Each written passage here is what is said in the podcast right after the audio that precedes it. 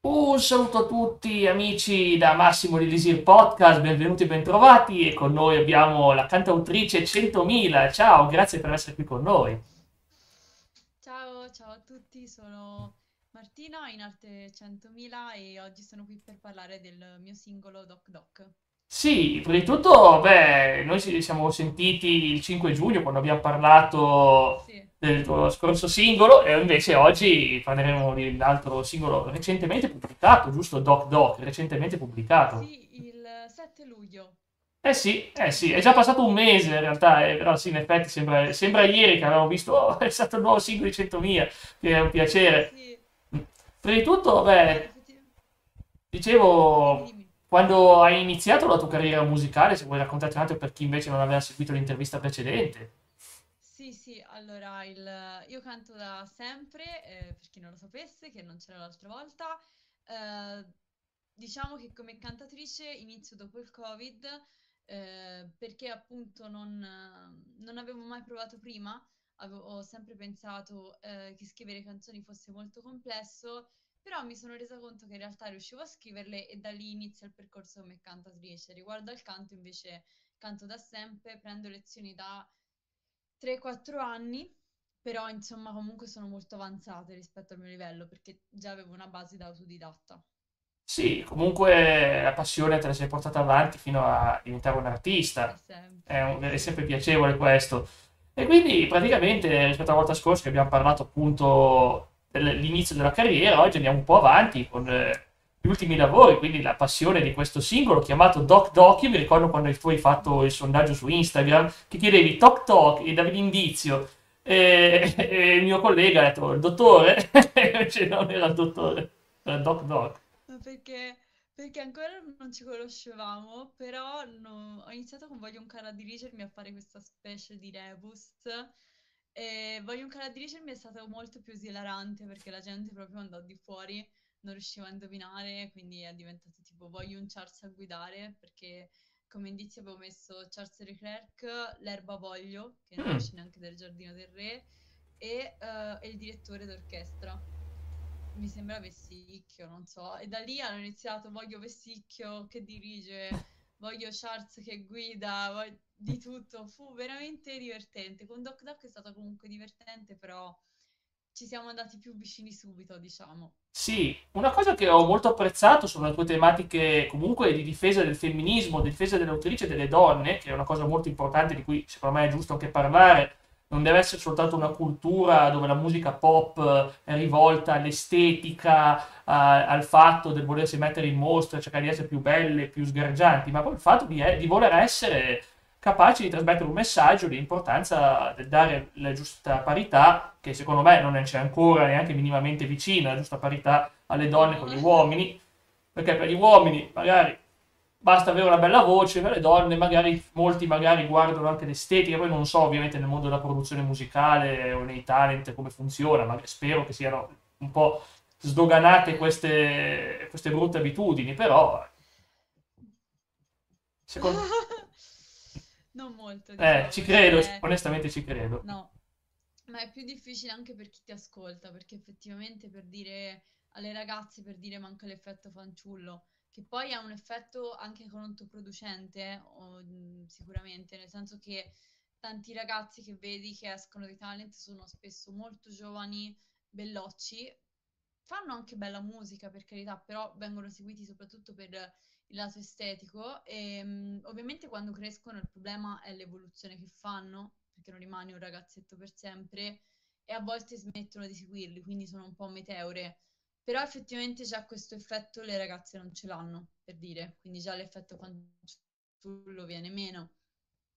Ci sono molti più cantanti eh, affermati a livello maschile in alto, ovviamente, eh, basta guardare le classifiche, è difficile che una donna ci arrivi, però pian piano le cose stanno cambiando. Meno male deve Sì, sì, cambiare, secondo me, deve esserci questa possibilità sì, pari, deve esserci questa possibilità pari, Eh, anche perché poi lo noti anche nei tormentoni estivi, molto spesso eh, il nome del cantante prima, il nome della cantautrice dopo, e secondo me è anche una cosa veramente molto brutta. Poi per carità, eh, voglio dire, alla fine magari la canzone la cantano 50-50 uno, 50-50 l'altro, non è che, c'è, Sì. che lui fa di più dell'altra, eh, dell'altra cantante, mi sembra veramente quasi ingiusto ogni volta. Eh, ci deve essere una spinta proprio da chi sta dentro il settore.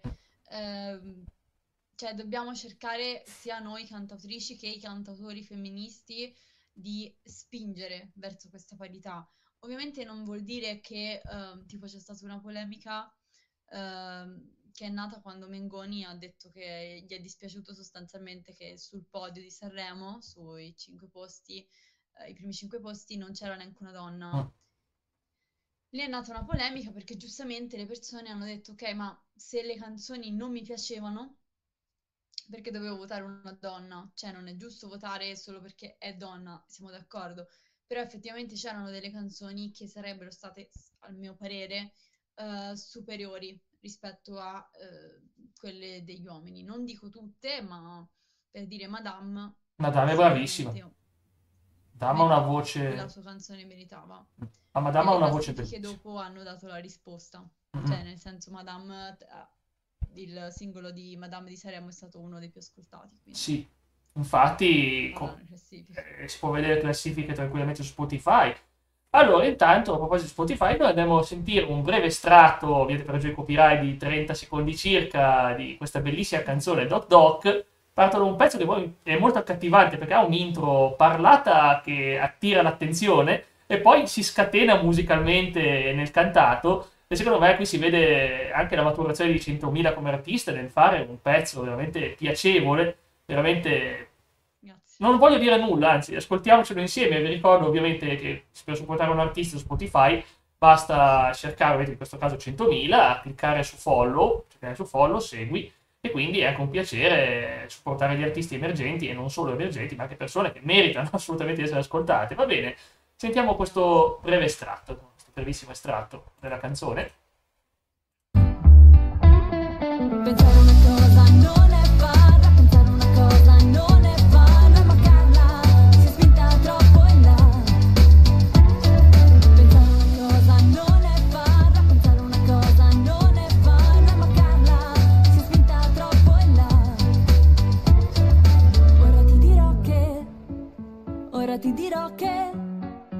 gente piace la pace, alla gente piace la pace. Ma non è vero niente, ma non è vero niente. Ma non è vero niente, ma non è vero niente. Ci vuoi raccontare un po' il significato di questa canzone? Allora, eh, partiamo con il titolo. Doc Doc. Cioè, disturbo ossessivo compulsivo. Eh, l'idea è nata mentre camminavo, ti devo dire che la canzone è nata da sé. Ehm, è ispirata ad un film che ho visto che appunto è un film spagnolo che si chiama Toc Toc, perché in spagnolo si dice Toc e non Doc. Ah. E questo film mi ha fatto molto riflettere, evidentemente più di quello che pensassi, perché dopo qualche mese che avevo visto questo film nasce questa canzone. E l'idea è che è cantata proprio da una persona con un disturbo ossessivo compulsivo. Per questo tutte le frasi sono ripetute due volte. Ah, per quello. E Perché si ripete, ho capito. sì, tu- quindi quando lui dice bella base, bella base, che facciamo, che facciamo, è lui che sta, ho pensato ad un ragazzo che canta, un uomo, che sta ascoltando e sente il bisogno di sfogare quello che è successo scrivendo questo pezzo. Viene tradito, eh, si capisce, penso, Mhm. che c'è stato un tradimento, eh, però il punto della storia è che ehm, non, il tradimento è un problema, ma questa, questa canzone tratta anche un altro- un'altra questione che sono eh, i pensieri intrusivi. Cioè, quando a volte magari pensi qualcosa, ti vergogni anche, no? A volte a pensarlo, di ma no, questa cosa non posso averla pensata io, ti senti quasi in colpa.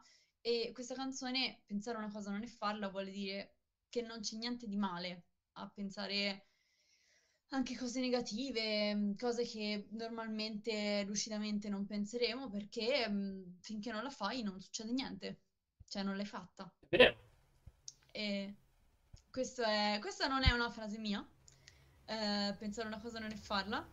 Mi è stata detta da... mm, Sono, eh, sono fatto due o tre sedute da una psicologa.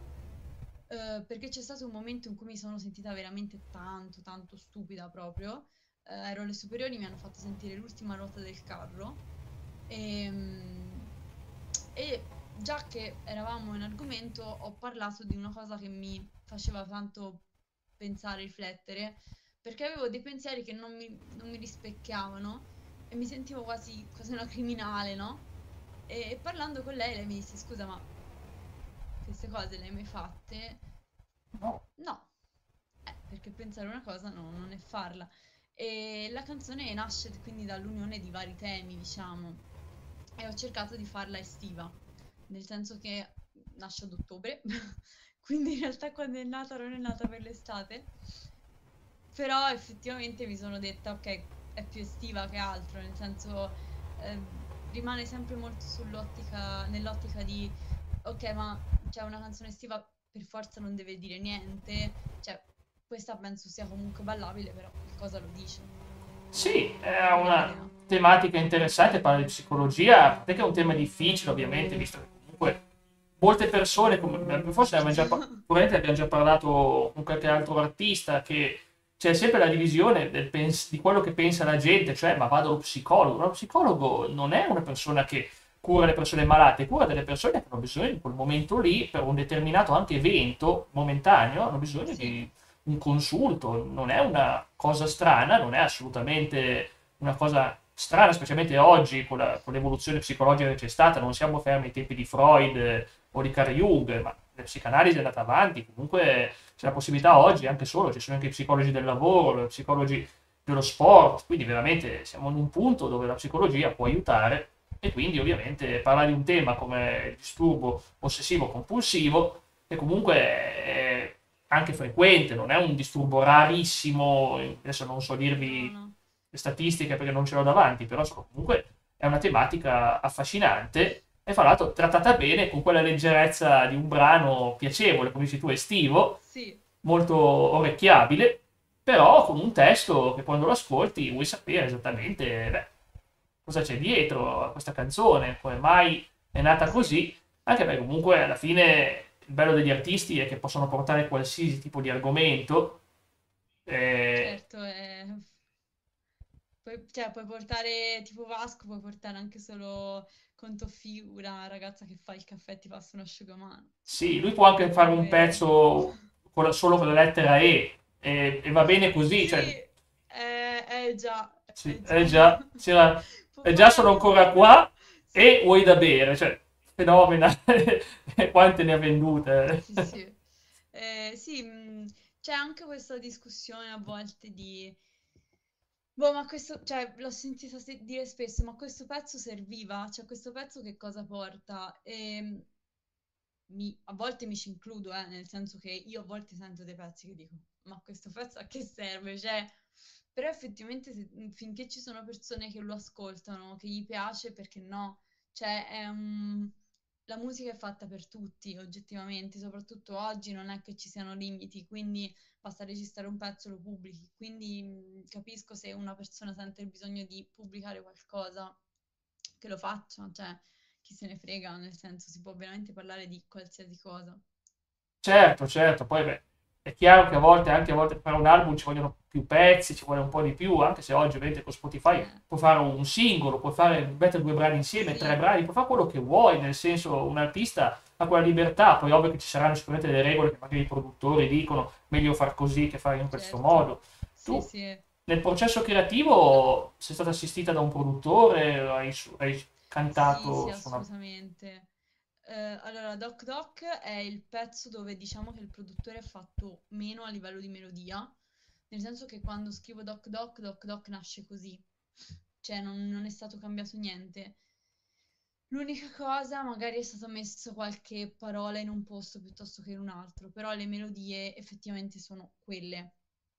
Non, eh, non sono mie, ovviamente, le doppie voci sono state tutte pensate dal mio produttore e la base è stata rifatta da zero ed è stata rifatta da lui, però rispettando la melodia che avevo pensato io, perché eh, ci sono volte in cui le cambiamo o ne teniamo qualcuna oppure le cambiamo proprio da zero, ci lavoriamo insieme e, e quindi sono io la prima a dire ok, questa melodia l'ha pensata lui, questa l'ho pensata io, questa è nata insieme, ma stavolta veramente le melodie erano quelle, nel senso che lui l'ha sentita, si è innamorato subito del pezzo, della sonorità e l'abbiamo prodotta così. Uh, però quello dipende molto, tipo in Voglio a dirigermi c'è stata molto di più la sua mano nelle melodie, ma gliel'ho detto io stessa perché quando gliel'ho portato, ripeto, era un pezzo, per chi non c'era l'altra volta, era un pezzo latin. Non puoi pu- pubblicare un pezzo latin uh, oggi in Italia come secondo inedito e pensare, ah sì dai, tanto me lo ascoltano tutti. No, cioè devi essere, insomma, coerente con anche un minimo la musica italiana, che cosa ti chiedono. Certamente è uno scenario musicale sempre in evoluzione, qualcosa di incredibile come la musica cambia non solo di decenni, ormai cambia quasi ogni due o tre anni, cambia ciò che più ascoltare, anche proprio i ritmi. Io intanto seguo anche dei YouTube di produttori musicali italiani, anche stranieri, che sono molto bravi e raccontano appunto come cambia il mondo della musica. È appassionante perché a volte mi sento veramente fermo a livello di creatività, mi sento fermo a un'epoca, dico ma io mi sono fermato così, e invece oggi proprio tutta la musica che tu crei passa attraverso la produzione, le modifiche ovviamente che seguono un certo flusso di idee costante di questo periodo. È, è affascinante tutto ciò, perché alla fine cioè, non sappiamo come sarà la musica più avanti. Eh, in questo momento, eh, come dici tu, c'è una wave latin incredibile, una wave appunto che un po' io lo chiamerei spagnoleggiante, ma sicuramente sbagliata la parola spagnoleggiante, però è vero che c'è sempre questo sì, ritmo. Sta andando molto Rosalia, sta sta esplodendo, però al tempo stesso penso che se iniziasse a farlo un cantante italiano non, non avrebbe il successo. Cioè, diciamo che, se, questo poi è la mia opinione, però noi siamo sempre stati molto attratti dalla musica spagnola e viceversa, cioè avendo comunque due lingue simili, anche gli spagnoli sono sempre stati attrattissimi dal, dalla, dalle canzoni italiane. Uh, mi chiedo se una, un cantante italiano fa una musica latin se ha lo stesso effetto, anche se oggettivamente la musica latina e spagnola sta esplodendo, perché insomma basta vedere Rosalia e i sold out che ha fatto, cioè no, insomma...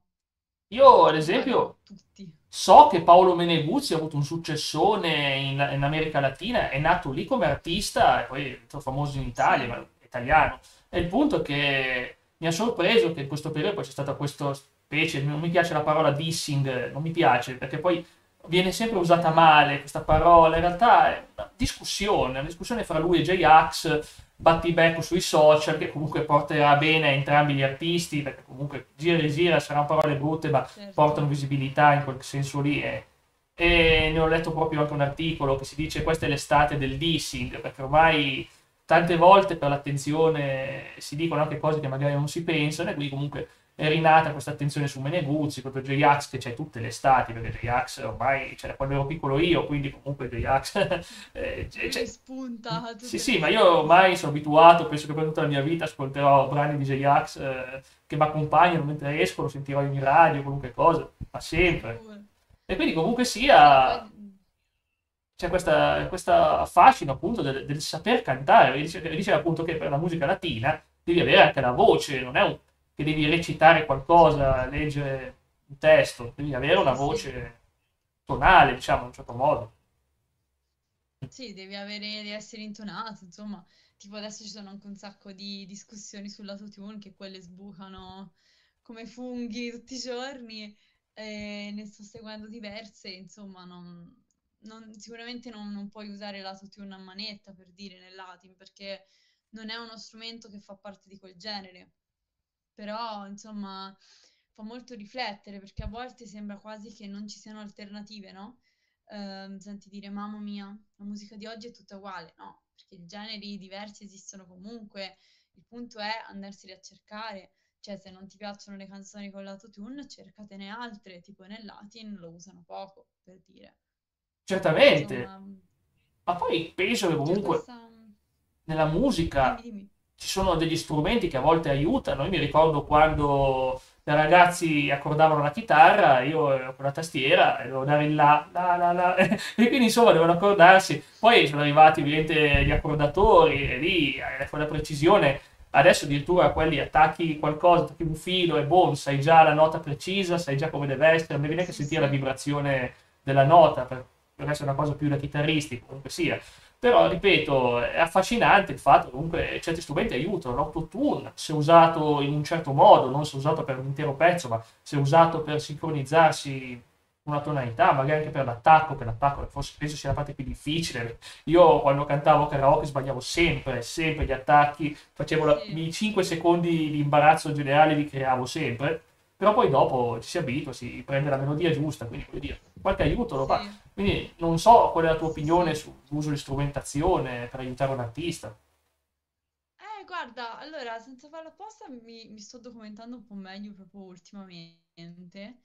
E allora, io ti, ti dico, sono sincera, io sono più verso il non mi piace l'autotune che verso il mi piace. Mm-hmm. Diciamo, partiamo con questo è che a volte trovo un po' incoerenti i cantanti che parlano di scelta, nel senso che mi dicono è una scelta se, um, se uso l'autotune perché mi piace come strumento, um, come cambia la mia voce, però poi in realtà per essere una scelta vuol dire che tu puoi scegliere. E in realtà spesso gli artisti che lo usano non possono scegliere, nel senso che se glielo togli non sanno cantare. Mm al tempo stesso non mi trovo d'accordo con chi sostiene che sia per forza il male supremo, un po' per il motivo per cui nasce e un po' perché comunque ho visto cantanti che comunque sanno cantare senza, tipo Madame, Mahmood, e veramente scelgono di usarlo perché gli piace di più. L'autotune non è una cosa estremamente negativa, necessariamente negativa, perché noi dobbiamo pensare che nasce nel momento in cui Uh, prima per, accorda- per uh, intonare le canzoni, perché è bello sentirsele perfette, registrate in cuffia, no? A casa. Però prima per intonarle dovevano fare sessioni e sessioni intere, anche una settimana di sessioni. Questo voleva dire una produzione molto più lunga, anche un costo più elevato. Con l'autotune ti intoni in mezz'ora, mezz'ora, un'ora. Quindi il motivo per cui nasce in realtà è positivo, è per accorciare il tempo delle produzioni. Il punto è come si è evoluto dopo, che ha mh, fatto sì che chiunque ormai possa cantare, anche chi effettivamente cantare non, non potrebbe, non dovrebbe. Però ti ripeto, bisogna vedere chi lo usa e come lo usa, perché anche se non sai uh, cantare, però oggettivamente hai dei bei testi, perché no? Mi piace più la coerenza, però, chi magari appunto dice guardate io lo uso perché non, o perché appunto è una scelta, però veramente per lui è una scelta, oppure uh, non so cantare. Cioè, piace, a me piace molto la coerenza e la sincerità, quindi diciamo che varia da personaggio a personaggio. Non sopporto quando mi dicono no, è una scelta stilistica, però non gli puoi togliere l'autotune perché non sanno cantare. Non è una scelta. In quel caso lì non hanno scelta. Pensiero. D'altronde oggi, voglio dire, ci sono persone che vogliono cantare a ogni costo, giustamente. Un po' li capisco perché voglio dire, hai la passione, cresci con la musica, ami la musica, magari non hai voce. Certo. Eh, quindi può succedere, invece però ci sono ancora ci sono degli strumenti che dà il canto, e ne abbiamo parlato anche con altri artisti, come lezioni di canto, maestri di canto che ti aiutano a esercizi, addirittura esercizi per tenere sempre calda la voce, sempre avere quella voce che può variare. Ci sono addirittura, ho sentito di esercizi che possono espandere addirittura la massima espansione della voce, cioè riuscire ad andare sopra una tonalità che dovrebbe essere quella massima con un lungo esercizio, non è che penso che sia una cosa che sì, sì, fai sì. tre esercizi in croce e boh, diventi Dion, quello no, però. No, no, però assolutamente, cioè già passare da una respirazione uh, di gola, per dire, quindi una, dove vai a cantare spingendo sulla gola, quindi una respirazione nasale, a passare a un'espirazione diaframmatica è ben diverso. E poi a passare anche a quella costo diaframmatica non ne parliamo proprio, cioè alcune note sostenerle con la respirazione costo diaframmatica che quindi ti va a prendere questa zona eh, cambiano tantissimo, diventano, non ti dico quasi come bere un bicchiere d'acqua, però insomma molto più semplici, cioè senti molto meno la fatica e soprattutto no, non vai a um, a infastidire la laringe, che altrimenti, cioè, dopo un po' ti fa ciao, nel senso, quindi anche il modo in cui respiri è diverso. Cioè, una respirazione così è sbagliata, non- se, se alzi le spalle, alzi qui, non- gonfi il petto, non, non va bene. Cioè, lì è diverso. Sì, Sono tutte cose che studi.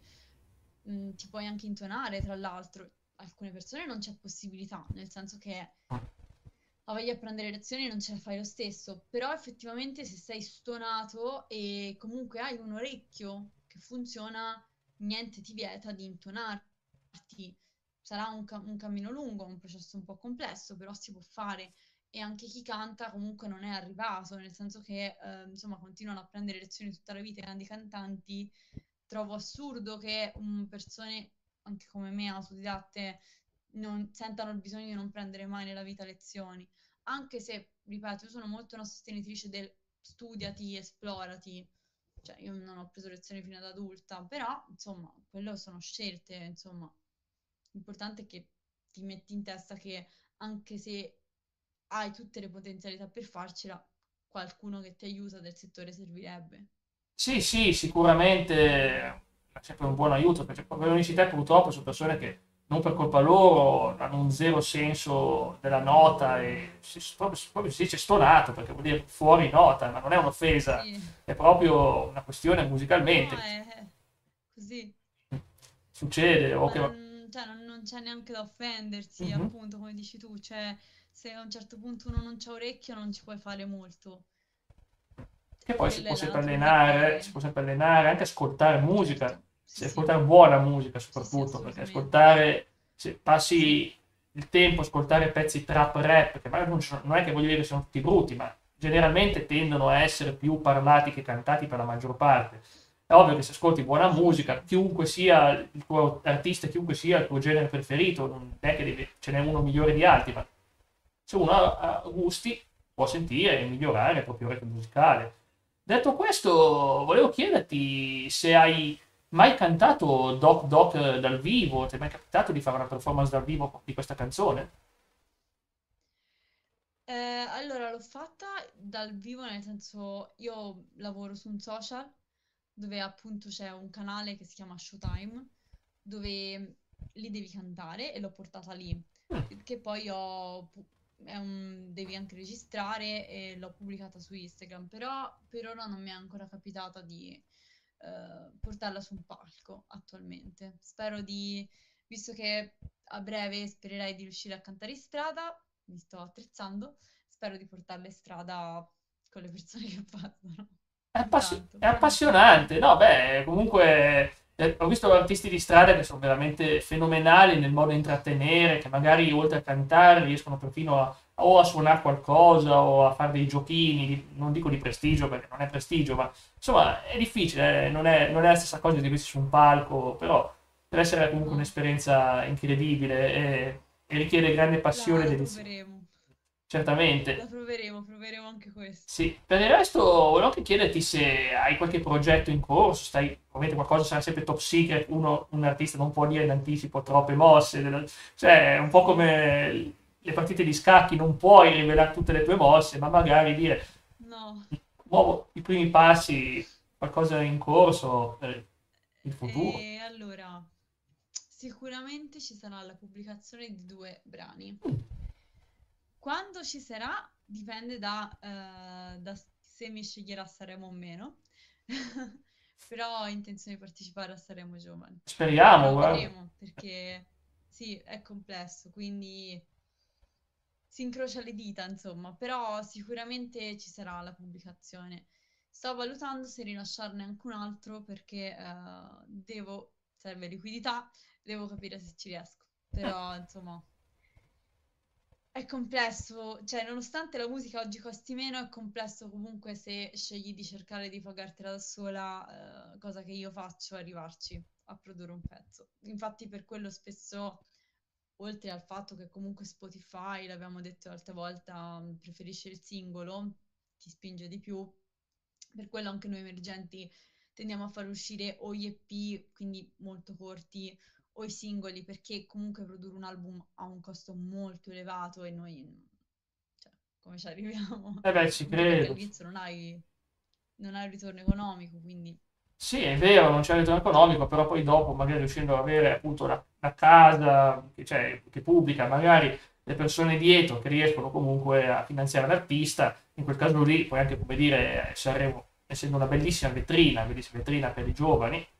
più, che, più ancora che per le star, ma che già conosciute, ma per i giovani, è fondamentale, secondo me, un po' di visibilità eh, può cambiare veramente la vita di un artista, sicuramente. sì, quindi- se, se riesci ad arrivarci. Sì, ma quindi se un secondo brano ancora è in forza, ma uno uscirà sicuramente, quindi molto molto bene, potremo... No, no, no, no, il terzo è in forza. Ah, il terzo, quindi due sono sicuri, benissimo. eh. Allora ci sarà da, diver- Sicure, sicure. ci sarà da divertirsi. tranquilla. Siamo tutti curiosi di vedere quali, te- quali tematiche e, che- e quali rebus ci farà 100.000 per tenerci eh, a- a- aggrappati alla curiosità. E fra l'altro devo dire che ha funzionato benissimo perché ci chiedevamo, il mio collega, cosa può essere? Pensavo, no, no, il dottore, il dottore, il dottore, non è, no, non è Totò, il dottore, il dottore. Eh, Ho pensato al dottore, invece devo sbagliare tutti e due. che vi sia piaciuto. Sì. E per il resto, dove ti possono trovare i nostri ascoltatori? Su quali social ti possono trovare? Eh, Instagram, E Spotify. allora mi trovate su Instagram, sì, eh, su Instagram con 100.000, con lo 0 al posto della O e l'1 al posto della I. E mm, su Spotify basta cercare 100.000 come si è visto a un certo punto Sì. ho fatto sentire il pezzo. E mi trovate es- esattamente come su Instagram, anche su TikTok con lo stesso nome. Sì, per il resto, se non volete stare voi a cercare, trovate in descrizione tutti i link dell'artista, quindi non, non è un problema, trovate in descrizione su YouTube. Va bene, siamo giunti alla fine di questa puntata, ti ringraziamo per la partecipazione, per le, belle- per le curiosità e soprattutto anche per questi processi creativi che ci affascinano sempre dietro al mondo della musica. perché, vedete, non è un semplice mi siedo e creo un pezzo e lo, e lo canto allo stesso momento. No, Non è- un po' più complesso. anche pubblicarlo. E quindi ti, ring- ti ringraziamo di cuore e, e ci vediamo alla prossima intervista di questa rubrica Elisir Estati, Grazie tutta l'estate con Elisir e gli artisti. Ciao!